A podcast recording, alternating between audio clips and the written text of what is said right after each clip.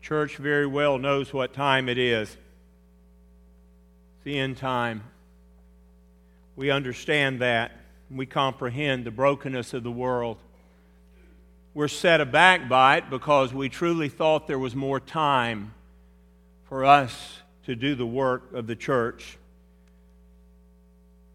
salvation and discipleship, regeneration, to change the culture to reach into lives and change them, but alas, we're there, and we know that.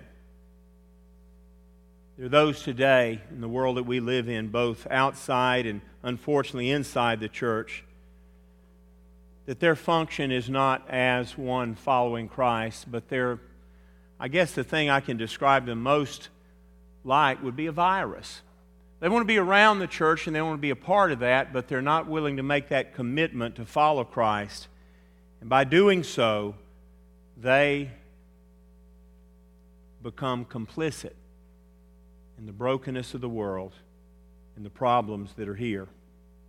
The world's looking for hope and help somewhere. They're, they're looking for someone that knows the answer to the dilemmas of life.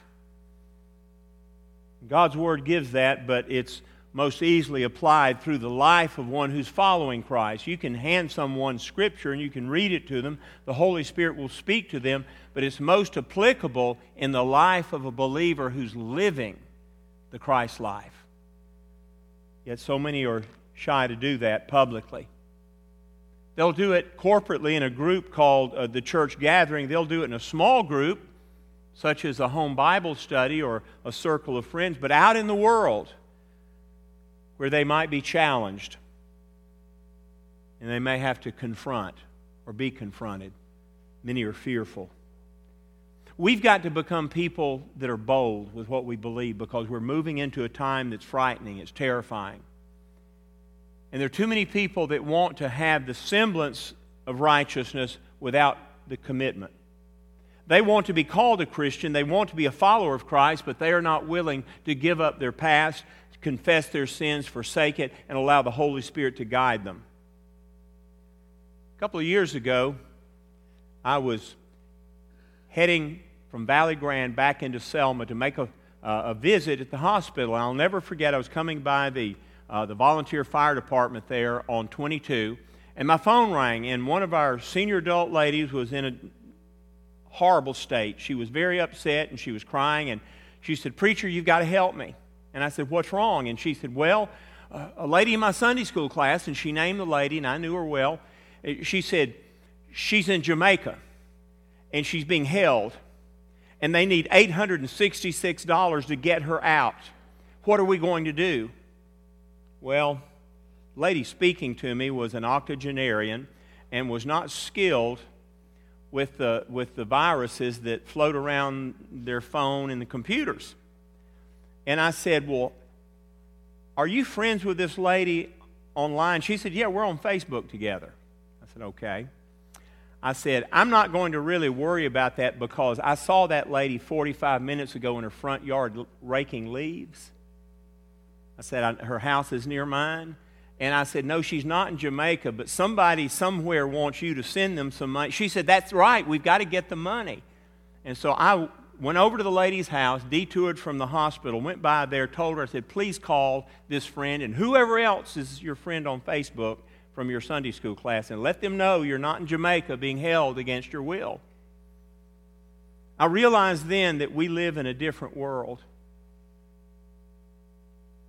Viruses have a way of capturing good things and turning them into horrible things.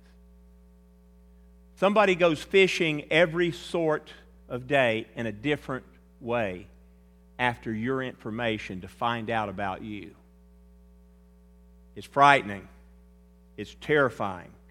Malware, malicious software that, that will seek to destroy you and to get into your purse and into your life is after you all the time.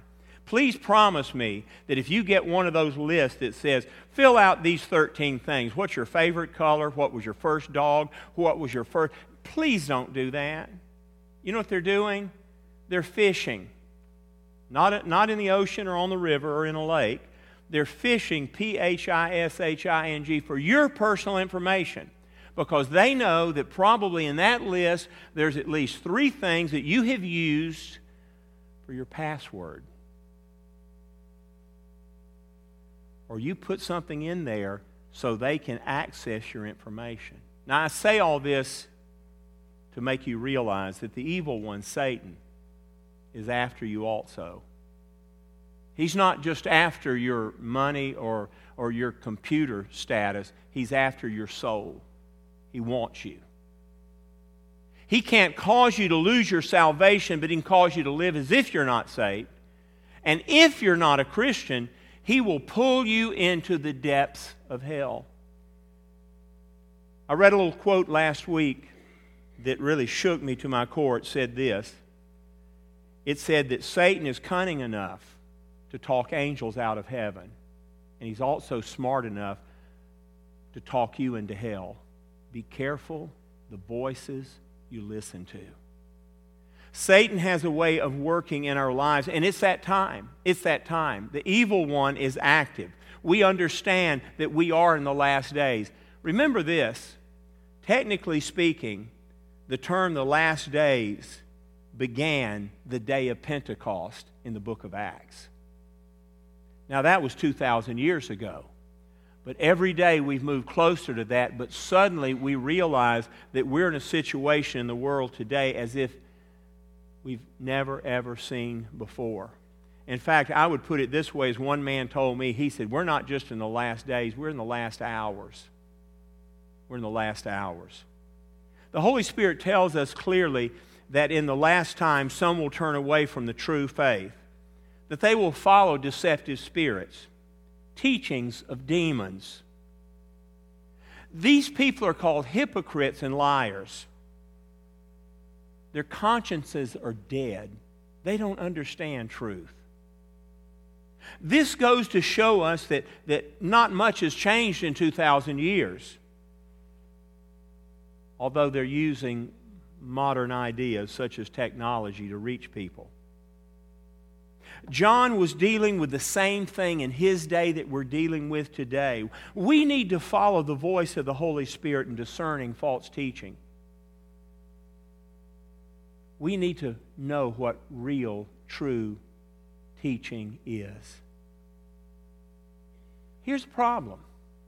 Today, we would rather listen to a person speak than to read something, allow the Holy Spirit to speak to us through that.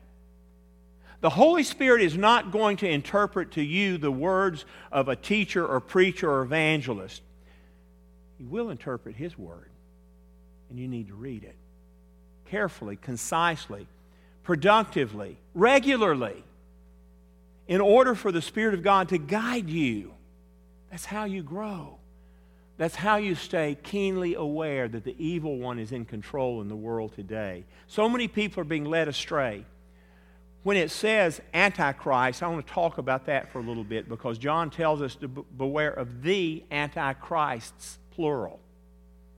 There's more than one. Now, there's ultimately the Antichrist that is co- coming in the culmination of time, and there will be a great battle that will occur, the Battle of Armageddon, and there will be a re- resolution, and we already know the end. Don't you hate it when somebody goes to see a movie and they tell you about, you know, oh, you've got to see this movie, it's great, and then they do this, they tell you the end of the movie? You know, well, guess what? In this case, it doesn't upset us. We've already won. Evil will not win. It's already lost. Satan is not fighting because he thinks he can win. He's already lost. He's trying to gather as much as he can unto himself. But he is a destroyed foe. He's like the snake that's already had his head cut off and he can still bite. But he knows that his moments are limited in which he can do that. We've got to understand the importance of what we do before the world because we're the voice that will change their perspective and especially their trajectory into eternity. They can look at us if we're following Christ and they can know who the true Christ is. They can know what truth is opposed to evil. And then they can be attracted to it in your life. God's called you to do that. Most people who've been around the church at all or even those who haven't in the last days, you know that term Antichrist. And you think of the evil one. But the reality is this, as it says in verse 18, it says, Dear children, the last hour is here.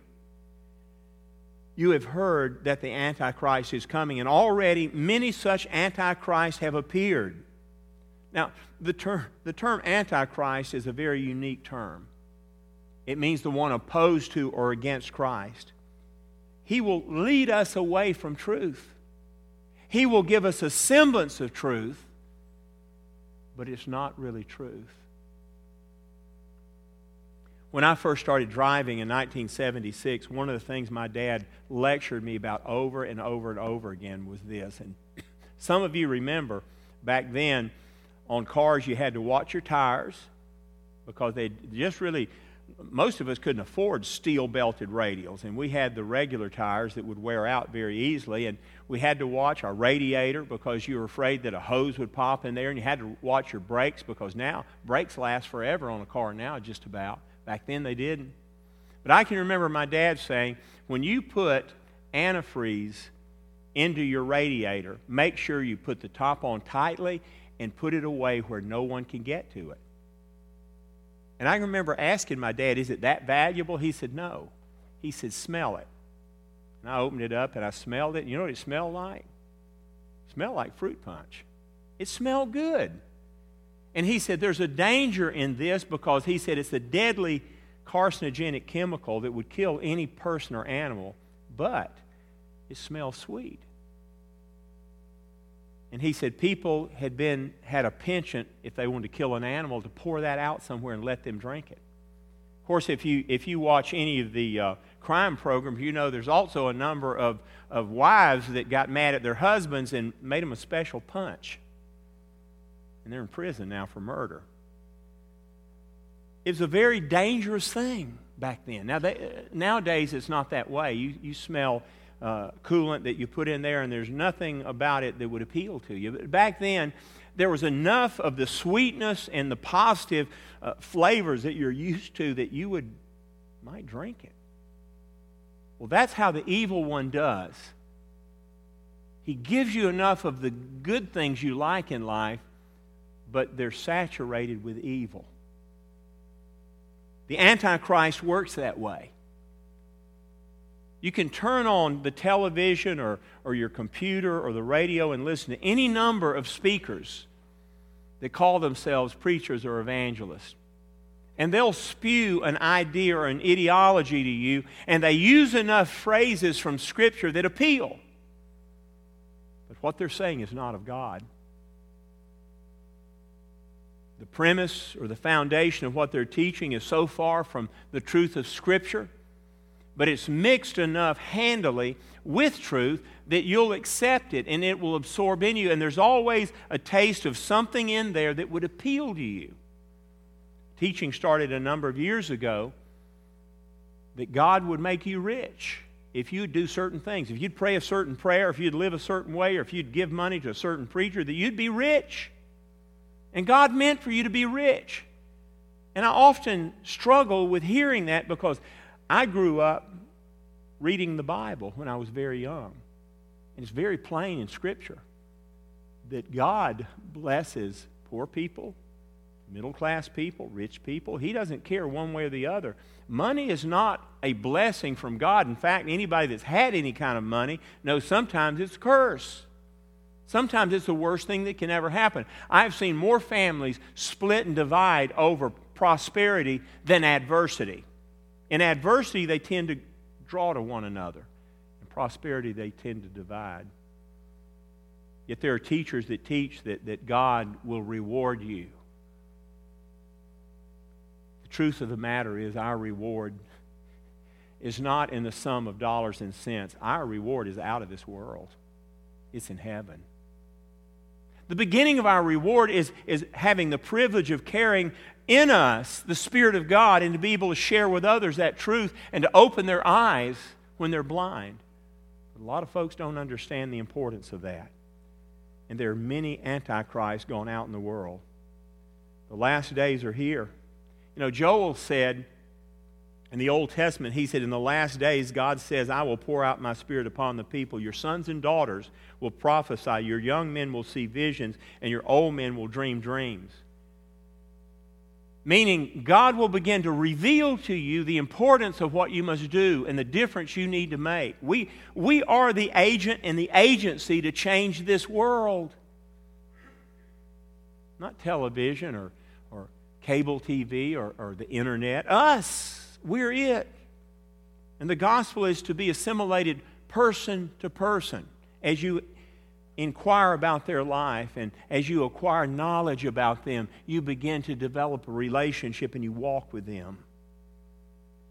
The Antichrist is coming, but many Antichrists are here. The word used in 1 John is pseudo Christos or the false Christ, the liar Christ, the false Christ. And the reality is, uh, the preposition antichrist means instead of or against. The studious person of faith will realize what they're looking at is heterodox, that it's a lie. But the casual watcher will not understand that. The person that, that, that, that casually deals with Christianity on a, on a, a day, day by day basis that really doesn't have a walk with God will be fooled. Here's the difference the antidote is found in you, the life you live. God is depending upon you to change not the world, but your next door neighbor. Not the entire state of Alabama, but your coworker at work. You can't change the black belt in Dallas County, but you can change your best friend that you play cards with once a week. You can speak truth and live truth and display to them the difference, and they can know what it is. People have a way of talking to someone they trust, they go to them for advice. Be that person. The second thing I want you to realize is we must stay on the path of truth to the Spirit. You ever try to follow a path that is not well worn? Sometimes you'll get to a spot and the, the path splits and you're not sure which way to go. Paths are hard to follow sometimes when one has not uh, been on that path many times. Be careful walking the path of the Spirit. Don't get distracted. Don't allow situations to guide you away from what is true. I found that, that to be very true in my life when I would go through times of frustration and anxiety. When I would begin to ask questions of God like, Lord, where are you right now? Or why weren't you with me through that storm? How come you allowed that to happen, Lord? Things that we all ask from time to time. Situations that in more virtuous light from the Holy Spirit, we would be still and we would be quiet because we would know that God is working. That we're in a broken world and bad things happen. And unfortunately, we're not like a, a 28 and a half minute sitcom. At the end of it, everything is not resolved. In life, sometimes things just aren't resolved. Bad things happen to good people and evil people prosper. And horrible organizations sometimes destroy good organizations. We're in a broken world. But God wants us to remain on that path. You see, God's goal is to redeem what is fallen. But He's chosen to redeem it through those of us that follow His Son. He's giving us a part of what is so special. I've heard the story many times of many different people who did this, and I, I, I, always thought it was so beautiful. It happened to me in a very, a very mild way when I was growing up. My, my parents, I, I had the opportunity to go to work at 12. I can say that now because I'm in Alabama, not Georgia. I did so illegally. Back then, you had to be 15 to get a worker's permit. I went to work at 12, and I got paid in cash. And I remember when I started my job and I got my first money, my mother said, You know, I'm glad you got that money now. You can buy your own clothes. I had never bought a stitch of clothing for myself. My mother literally would take us to Sears and Roebuck because we were rambling boys, and she would try to get us into the boys' department and try on what we called back then in the 60s dungarees. You know what dungarees are? Now they've got designer labels, and, and it's scary that it's, it's run the gamut to the point that now people pay exorbitant prices for jeans that my mother would have thrown away, the ones that are torn all over. You know, I saw a little picture the other day that a guy took. It, it was his four daughters walking out of the woods, and they had the pants with the slits all there, and they were just like that. And he said, Here are my four girls coming back from a day in the woods fighting the bears. And it looked like they had been fighting the bears. Well, we didn't wear clothes like that. It, if there was a tear in the knee, it was patched if they were play clothes, and if it serious clothes, you threw them away and got something new.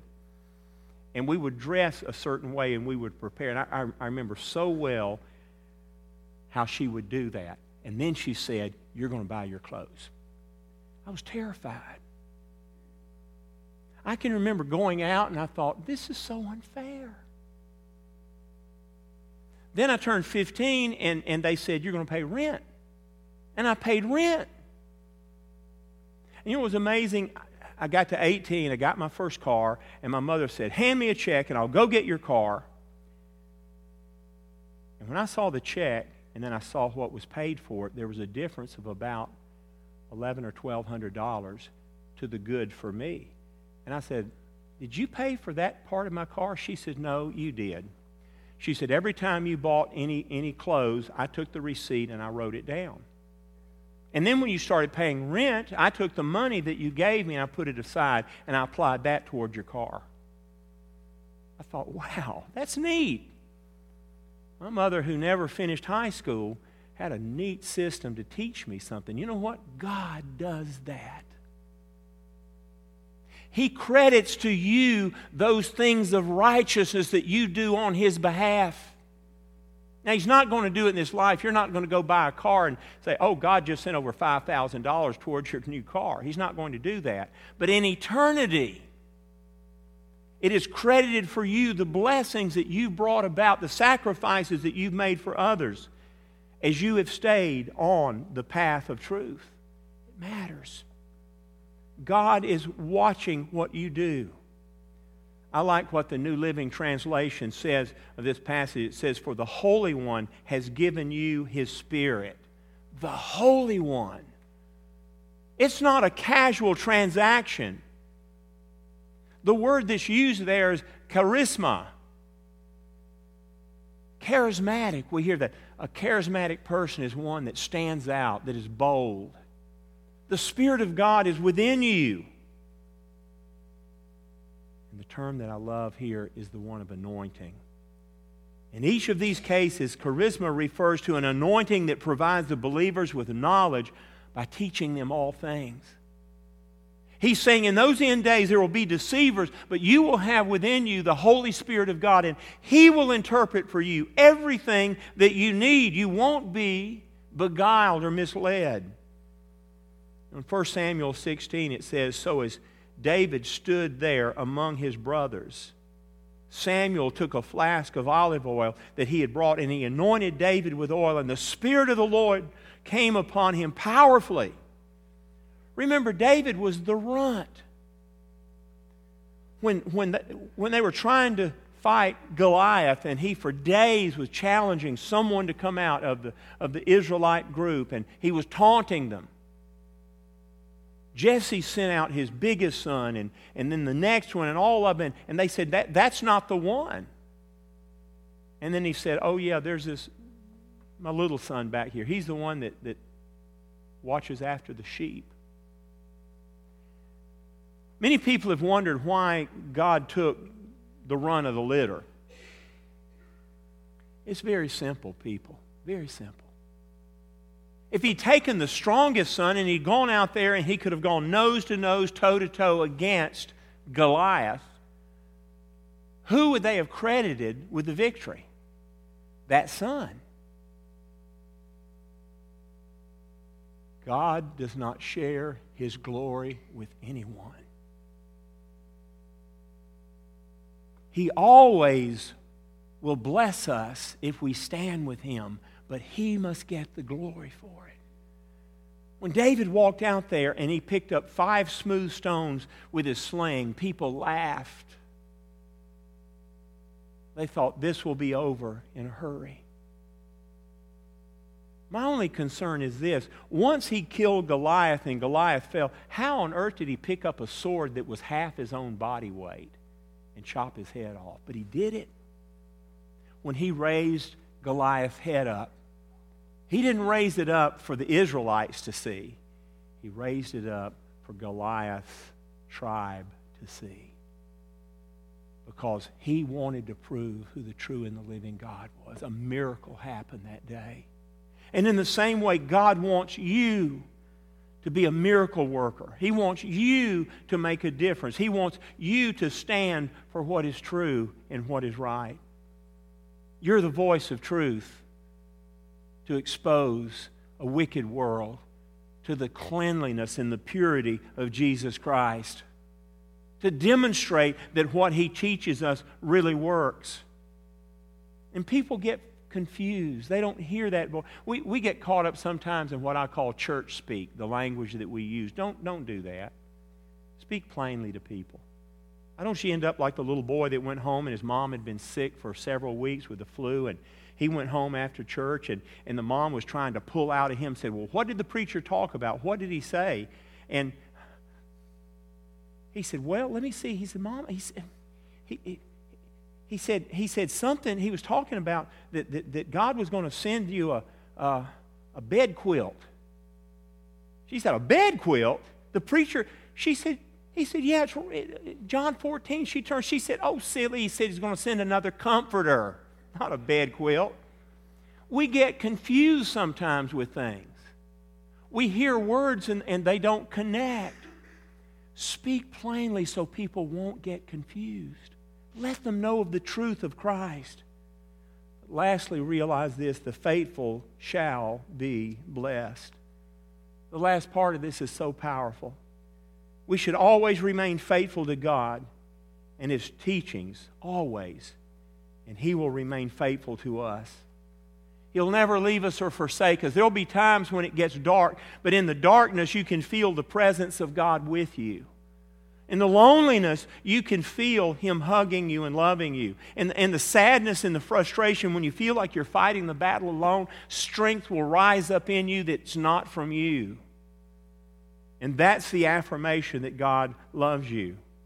In order for us to continue and to, mature in our relationship with Christ, we must hold true to the things that we're taught, no matter what society says to us, no matter how they ridicule us, no matter what social media thinks, they're going to always make fun of us. Certainly they're going to. They're not living for Christ, they're living for the flesh, and there's an end of all flesh. It's called death. It's not about what Hollywood thinks. They've always been heading in the wrong direction. John tells us in verse 24, he says, So you must remain faithful to what you've been taught from the beginning. If you do, you will remain in fellowship with the Son and the Father. Fellowship, a relationship. It will be there. Not a casual relationship, not a familial relationship, but a relationship that is ongoing and constant. One that's based upon love and trust and faith. It amazes me sometimes how little it takes to divide the body of Christ. We should never let anything divide us. Anything that seems to come between us, we should immediately, immediately go to that one and reconcile whatever it is that's come between us. Whatever's been said or, or, or, or understood or miscommunicated. Straighten it out. That's what love is about. That's what God expects of us in such a powerful way. Is Billy Watts here? I don't see Billy Watts. Billy's not here. Let, can I tell a story about your husband? And I, have told y'all this before. Billy Watts is, you know, I say I, uh, somebody's my favorite, but you're all my favorite people at different. I love this church. I love this church with all my heart. I think about you all the time. But Billy Watts demonstrated something about walking with the Lord that's so powerful. He's done it several times. When he would hear something or see something in the community that, that was, was not correct, was, was, was not a, of the Lord, you know what he'd do? He'd come straight to me. I remember, I remember one day, Cheryl, your son came into my office and said, I need to talk to you about something right now. And he sat down and, and I said, What's wrong? And he said, he said, uh, Tony Lee's your friend, isn't he? I said, Yes, he is. We've been friends ever since we came here. We walk every night. And he said, Well, I saw Tony Lee with a woman that was not his wife, and, and they looked like they knew each other. They were shopping together. And I said, Well, when's the last time you talked to Tony? He said, I don't know. I said, Well, Tony got divorced two years ago. His wife left. And this is a lady that he's seeing. And by the way, he's married to now. I married him to her a couple of years ago. And he looked at me and he said, Preacher, that's all I needed to know. I'm fine. I'm fine. He drove all the way from Sardis into Selma. He said, I did not want to walk around with. Now, he'll probably shoot me for telling that, won't he? He will. But that is how a Christian functions. That's what you do.